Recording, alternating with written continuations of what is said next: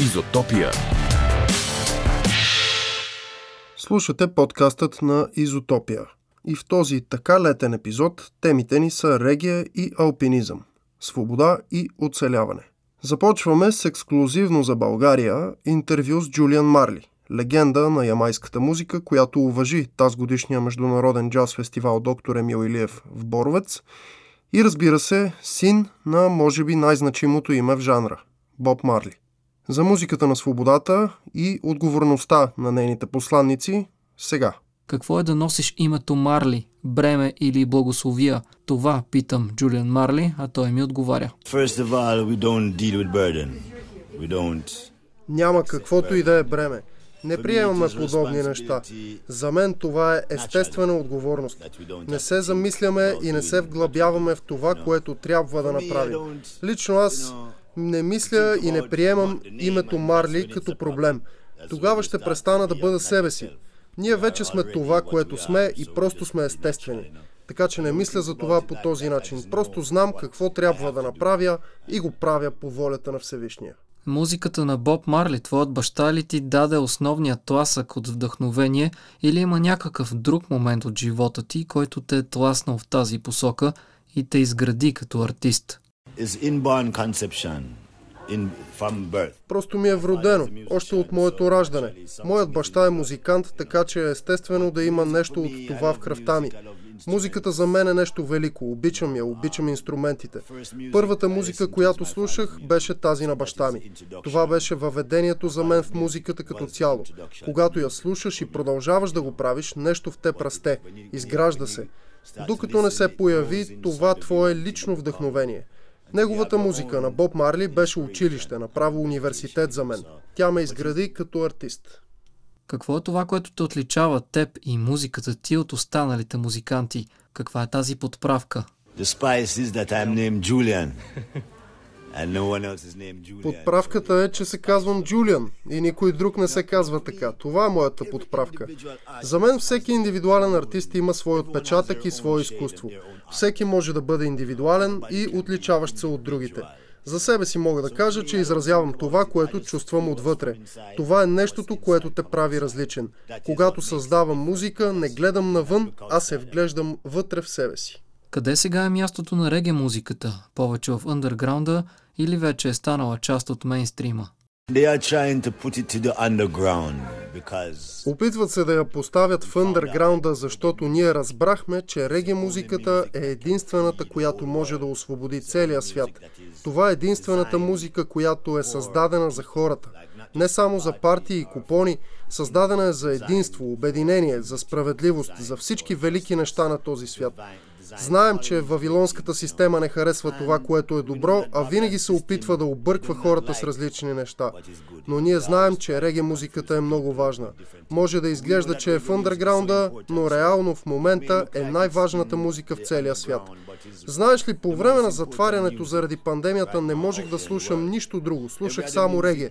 Това е единствената музика, която ме успокоява и ми дава думи на вдъхновение и послание. Дава ми надежда. Това виждам. Когато слушам реге музика, мога да гледам отвъд. Всяка друга музика говори за днес, днес, днес. А какво ще стане утре? Реге музиката дава послания за утре, за вечността. За втори път си в България. Какви са наблюденията ти за страната и за хората тук? Също и за публиката. Атмосферата е добра тук, за това дойдохме. Ако не беше така, нямаше да дойдем. Страната е красива и хората очевидно обичат музиката. Дошли сме, за да представим реге музиката на живо. Чувстваме се добре и се радваме, че сме тук. Освен музиката, която правиш, организираш и участваш в различни благотворителни инициативи. Имаш и благотворителна фундация. Кажи ни повече за това. Да даваш е мисия. Музиката е за да я даваш. Това е нейното послание. Може да създавам песни, в които говоря за себе си, какво искам да правя и да бъда част от поп културата. Но не това е идеята. Не сме тук за това. Тук сме за да даваме на хората, а не на себе си. Целта не е да взимаш, а да даваш. С нашата фундация The Ghetto Youths, която направихме с моите братя Стивън и Деймиан, правим различни инициативи по целия свят. Ямайка, Етиопия. Например, в Шашаман, Етиопия, едно доста слабо развито място. Чрез фундацията помогнахме на училището там, в което учат деца от 5 до 11 клас. Не обичам да говоря за това, което правим. Харесва ми да го вършим без да говорим. Целта е хората да имат полза от това, което им се дава. Това е идеята. Какво искаш да кажеш на българската публика, на феновете на музиката на Джулиан Марли, на Боб Марли, на реге музиката? Every individual всяка личност, всички ние сме създадени с една и съща сила. Създателят е казал, че сме по негов образ и подобие. Значи всички ние сме крале и кралици. Затова трябва да отстояваме себе си, да изразяваме себе си, да се чува нашия глас. Трябва да подкрепяме и да се борим за единство, справедливост и любов. Това е нещо, което искам да виждам. Искаме да поднасяме това послание на целия свят. Започваме днес от България. Тук сме и искаме да кажем на хората, че любовта е единственият начин и решение. Обичайте се и бъдете с отворено съзнание. Всички сме братя и нашите семейства са навсякъде по земното кълбо. Музиката ни прави братя. Животът и духът. Животът, който имаме, идва от едно място. Това е нашия дар. Той не ни принадлежи, а ни е даден. Кой съм аз? Кой си? Няма значение. Всички сме хора и трябва да се обичаме и да живеем добре помежду си. Независимо от коя раса си или от коя страна идваш. Чухме интервюто на сина на Боб Марли, Джулиан Марли за Изотопия, единственото, което той даде за българска медия по време на гостуването си тук за Джаз Феста в Боровец. Изотопия. Територия на свободните и спонтанните. В Изотопия следва радиотрейлър на предстоящ документално-игрален филм. Темата и на двете е оцеляването в екстремни условия. Автор на филма е колегата ни в Хоризонт, Таня Иванова, а сега ще чуем нейното интервю с един от героите – легендата на българския алпинизъм Методи Савов. Чували сте за експедицията Еверест 84, останала в историята най-вече с кончината на Христо Проданов – в огромната сянка на първия българин, изкачил най-високата точка на планетата, остава фактът, че две седмици след него до върха стигат, а в последствие и успешно слизат, четирима други участници в експедицията. Целият им маршрут, така наречения български траверс, не е повтарян след тях. Един от алпинистите е Методи Савов, който заедно с Иван Вълчев е застигнат от лошо време на слизане от върха. Двамата нощуват на открито на височина 8750 метра и в резултат Савов губи част от ходилата си. Следващият разговор е за експедицията и оцеляването тогава и след това. Колко сняг има в краката ти? Колко сняг има в краката ти? Ако имаш повече от 20 см сняг, много внимавай надолу. Не се изключвай и пестете кислорода. Не се изключвай и пестете кислорода. Студено ли ти е? Студено ли е? И на теб и на методи. Аз оцелях, защото положих усилия за оцеляването си. Аз оцелях, защото и хората от експедицията положиха невероятни усилия. Ще стигнем до този момент. Да. През 84-та година изкачвате Еверест по най-трудния път, западния гребен. Огромно постижение в световен план. Близо 40 години никой не е успявал да измине този път. С каква нагласа тръгнахте тогава за тази експедиция и имахте ли самочувствието и предчувствието за този успех, който след това постигате? Ние направихме траверс. Първи бяха югославяните. Те изкачиха върха и се върнаха обратно но ние продължихме по класическия маршрут. А на това ние му казваме траверс. Качвате се по западния ръб и слизате и от юг. по класическия от юг. Изпратени сте натоварени с огромни очаквания. Трябва да изкачите върха по повод годишнина от смяната на властта и така наречената социалистическа революция. Тогава вярвахте ли си достатъчно или имахте така, тръгнахте с притеснения, с страх, с неувереност? Никога не съм имал притеснение, защото бях много добре подготвен. Нещо повече. Всичките бяхме добре подготвени. Това са невероятни хора имаше там. Един Ван Вълчев Кирил Досков, Николай Петков, като вземеш и Кънчо Долъпчиев и въобще още един куп други хора. Нямам намерение нищо да търся и тръгвам надолу. Тръгвайте, тръгвайте, Ванка, тръгвайте веднага, не изключвайте. Изкачвате върха на 8 май при вечер. Около 3 седмици след като при подобно късно изкачване на слизане загива Христо Проданов, част от същата експедиция. В кой момент разбрахте, че нещата започват да се объркват за вас? Не ми се говори за Христо Проданов, а общо взето се избягва. Той се изкачи на върха и на връщане остана завинаги там. Искам да кажа, че ние също се изкачихме. Накрая се получи, че той е героя, така да се каже, а ние останалите, които се изкачихме, сме от Миманса, което не беше много почтенно. Имам предвид от страна на институциите, които определяха нивата нали, на различните хора, които се качват нагоре. Проданов реши да тръгне без кислород. Това му беше първата основна грешка. По един изключително дълъг и много труден и опасен маршрут. Без още един човек, както се казва за партньор, не става. Не става. Просто се остава там. Вие като стигнахте върха в такъв късен час, имахте ли вече усещането, че ще бедствате? Нещата Знайки почнаха това, да се, се объркват още от третия лагер, когато тръгнахме с Иван Вълчев да си изкачваме.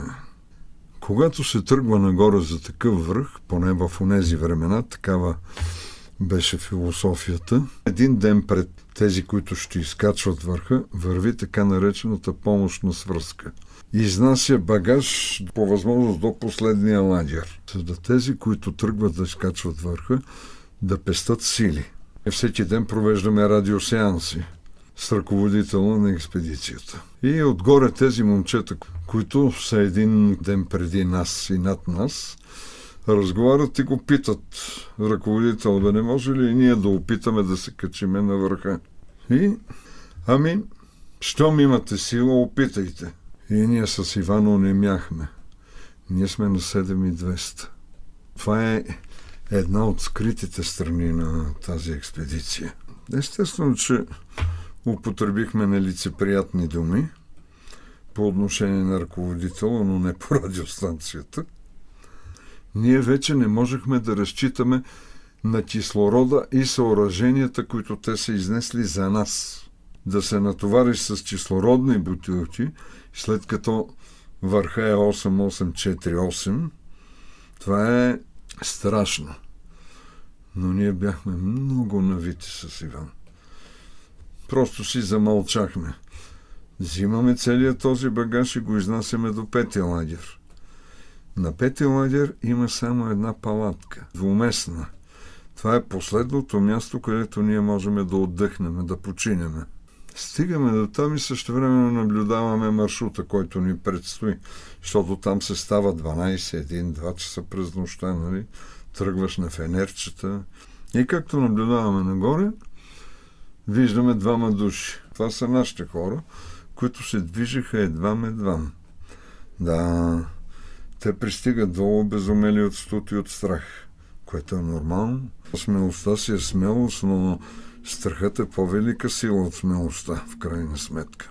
Тоест те стигат до някъде, отказват се и не, се те се отказват, те просто измръзват. Да. Те пристигат долу измръзнали.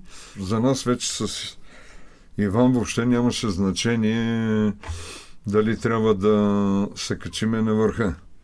За нас важното беше ние да ги спасиме. И оттам започват едни масажи, едни загрявки, да не казвам къде съм слагал техните крака на голо и така нататък чайове, бульони, топлина, Това е нощта преди вие да атакувате. Преди когато... ние да атакуваме, да. Някъде към 7 часа Иван им каза, вика момчета, тръгвайте надолу, защото ние трябва да вървиме нагоре. Тръгнахме в 9 часа нагоре, след като трябваше да тръгнем някъде към 2 часа през нощта. И оттам вече всичките неща се преминаха на друг коловоз ние трябва mm-hmm. да стигнем пети лагер, mm-hmm. където да изкараме още една нощ на 8200, където е една палатка, която преше просто закачена като чувал. То няма място къде да опънеш палатка. тъй като то е скала.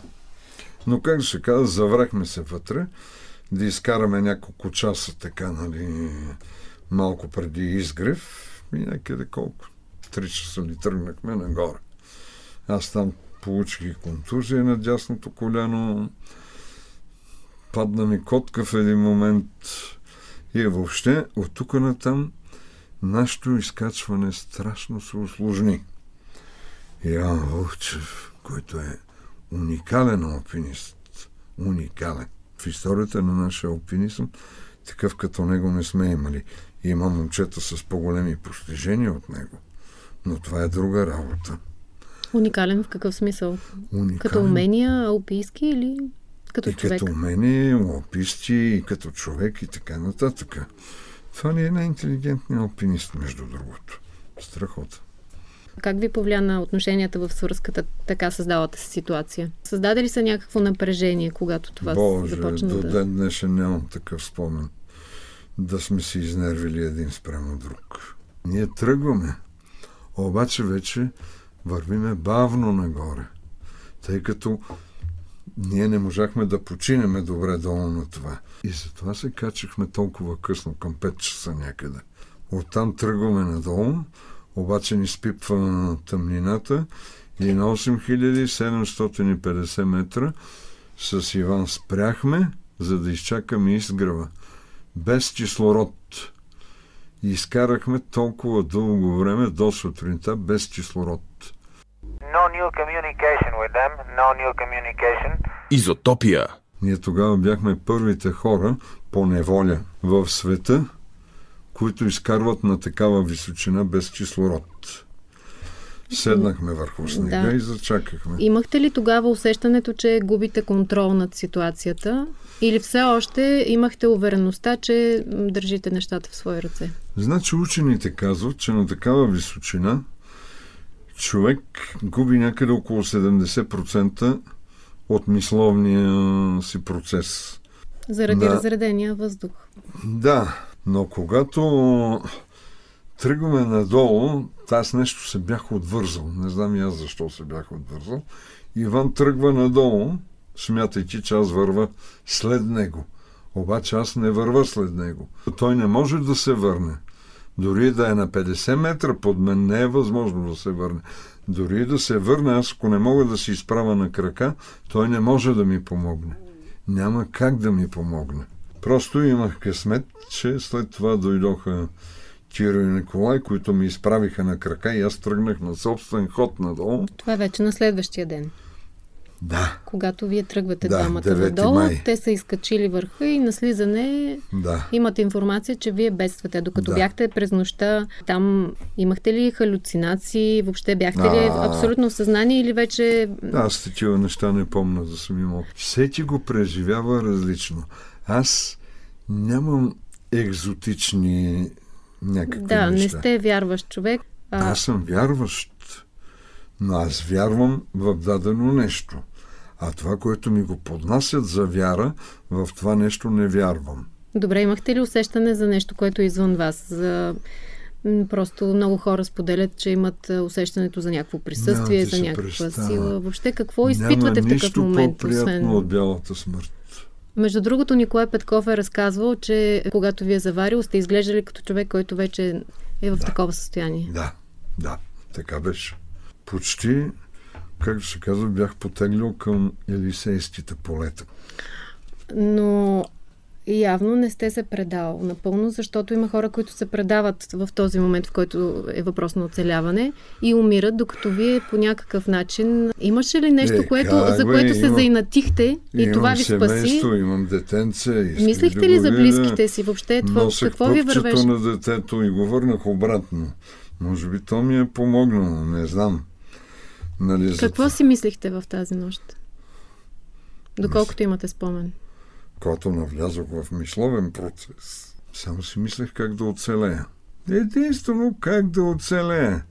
Бях се превърнал в остриена стрела, както се казва. И какво, какво си повтаряхте? Нещо, такива не съм команди? си повтарял или... нищо. Просто инстинкта за оцеляване. Това Да ме караше да върва надолу.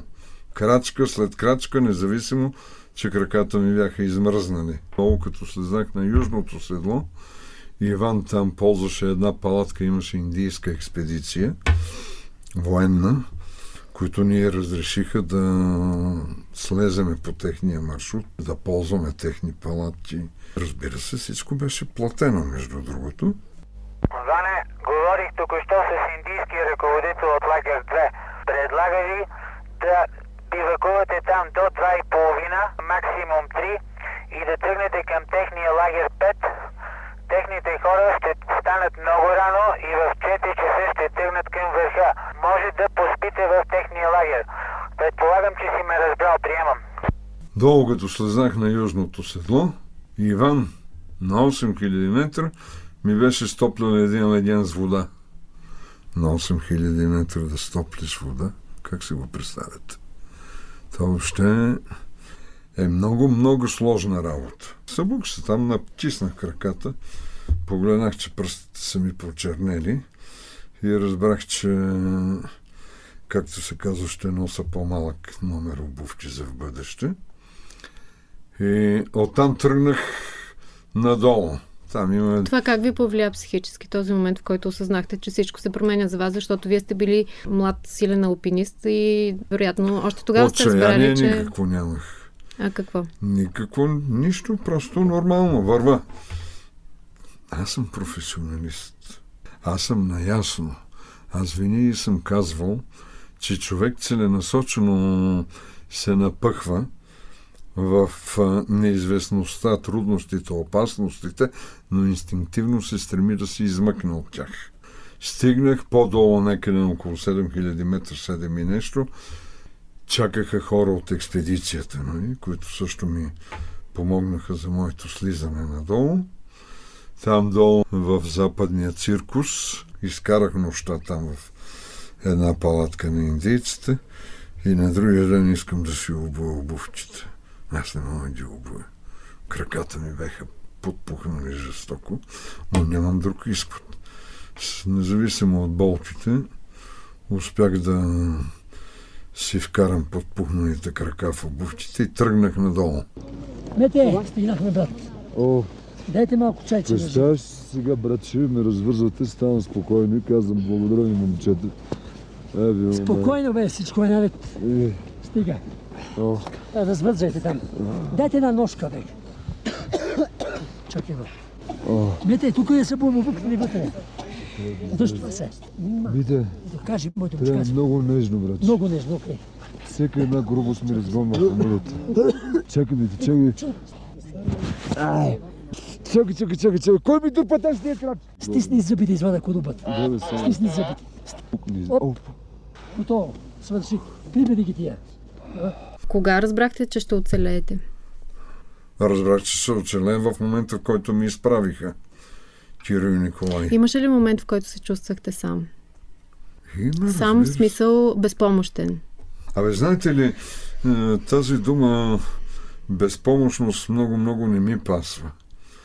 Защото аз бях много добре запознат с планината и с всичко това, което тя може да ти поднесе. Да, бе, нямам спомен да съм бил отчаян. Наистина нямам спомен. Кое помага на човек да оцелее? Въпрос на здрава психика ли е? Има ли някакво ноу-хау или просто инстинкт, който няма обяснение? Според мен в основата на всичко е духа и да си физически подготвен. Не става да не си подготвен и да тръгнеш. И има хора, които тръгват и остават завинаги там. Някъде около 3 години се подготвяхме. Отидохме в Москва, в Института за медико-биологични проблеми. Подложиха ни на прегледи, изкуствено изкачване на каква височина ще загубиш съзнание. Тоест, вие сте имали някаква увереност в физическите си сили и това ви е давало Да. самочувствието изиграло Аз пак роля. не съм си позволявал излишни геройства. Тази дума не ми е приятна на мен, между другото. Независимо, че имам звание. Герой на социалистическия труд, където, между другото, там ни даваха по 100 левчета върху пенсията, която демокрацията ги взе тия 100 лева и сега сме само на пенсия класическа. Не И станахте така. герой на капиталистическия труд. Абе, мъчък се, ама нещо не се получи. Преди две години изкарахте COVID доста тежко, около два месеца в болница. О, Боже. Тогава си говорихме с вашата партньорка от Айгер, Мария Христова. Да. И тя каза, че ако има нещо, което може да ви спаси и този път, това е вашия инат. Ината ли ви помага чисто емоционално да преживявате подобни ситуации? Или вие нямате такива? Знаете ли, пороци. аз го изкарах ковида, оцелях. Но на мен това, което ме впечатли, това бяха хората, които ми помагаха да оцелея. Това е целият екип от санитара до главния лекар. Изумителни хора. Оцелях от Еверест веднъж, а тия хора, които са тук, те всеки ден оцеляват. Тогава пак сте имали така проблем с дишането. Връщаха ли ви се спомените за Еверест и за онази тежка нощ? Много редко. Аз не страдам от излишен сантимент. Имал съм подготовката, силите, психиката, желанието. Направих го, помогнаха ми да слеза. Благодарско. И как ви промени това оцеляване тогава, когато сте били на 30 и няколко години? А, понеже вие в началото там още, когато ми зададохте един въпрос как се чувствах, и аз ви казвах, че нали, просто се чувствам като острена стрела да слеза. След това вече е онзи момент, в който вече ти установяваш, че не можеш да се занимаваш с алпинизъм. Тогава започна психически срив. И как се справихте с това? Успях по някакъв начин да го преодолея и аз не знам как. Изкарах някъде около два месеца в Пирогов. Като излязох, аз по-скоро избягах в един момент, защото исках още да ми скъсяват стъпалата и аз нямаше как да паза равновесие. И отказах. Нали? Те ми беха направили премедикация. Те докарват в някакво полусъзнание. Обаче аз през цялото време викам не, не, не. Оставиха ме. Вината. Да. Оттам в един момент свържа, викам, чакай да прескоча до Лакатник, защото имах навик. Има един маршрут, жълтата цепка, която аз я катерех, соло изкачване, и си преценявах в какво състояние съм. Оттам отивам и пак правя опит, само че по един много по-лесен маршрут, така наречения дамски тур. Изкачих се 3 метра. И разбрах, че вече за мен алпинизъм няма. Две-три години просто се чувствах много особено, но не съм го афиширал в публичното пространство. Коя мисъл ви даваше кораж да продължите напред? О, Боже, Боже. Какво ви успокояваше? Вие все пак след това сте ръководител то на е експедиции, нали? Останали сте в тази Инстинкт. сфера. Но Инстинкт за оцеляване. Нямам друго определение, за което да. След това бях на няколко, три експедиции съм бил. значи сте намерили нещо, за което да се хванете. Да, да, да. Не бе, човек, колкото да са трагични нещата, търси и ведрина. Нещо весело, усмихнато. Експедиция Еверест, първа касета, първа ролка, 20 февруари 1984 година, самолетът Ту-154 на път за Ташкент. Група туристи решихме да идем на курортния град. И там се славен, даже не я тарабите от нашата махала. На София ми смененец, живеем в Лозенец, квартала на любовта и веселите сърца. Него това, че се притеснявам. Него, че се притеснявам. Ти вчера вече можеш по радиото да излезем с Слушахте подкаста на Изотопия. Ако замръкнете по планините и нямате обхват и интернет, пробвайте да ни уловите на ултракъси вълни. Мегахерците са 103, програмата е Хоризонт, денят е четвъртък, веднага след новините в 22 часа.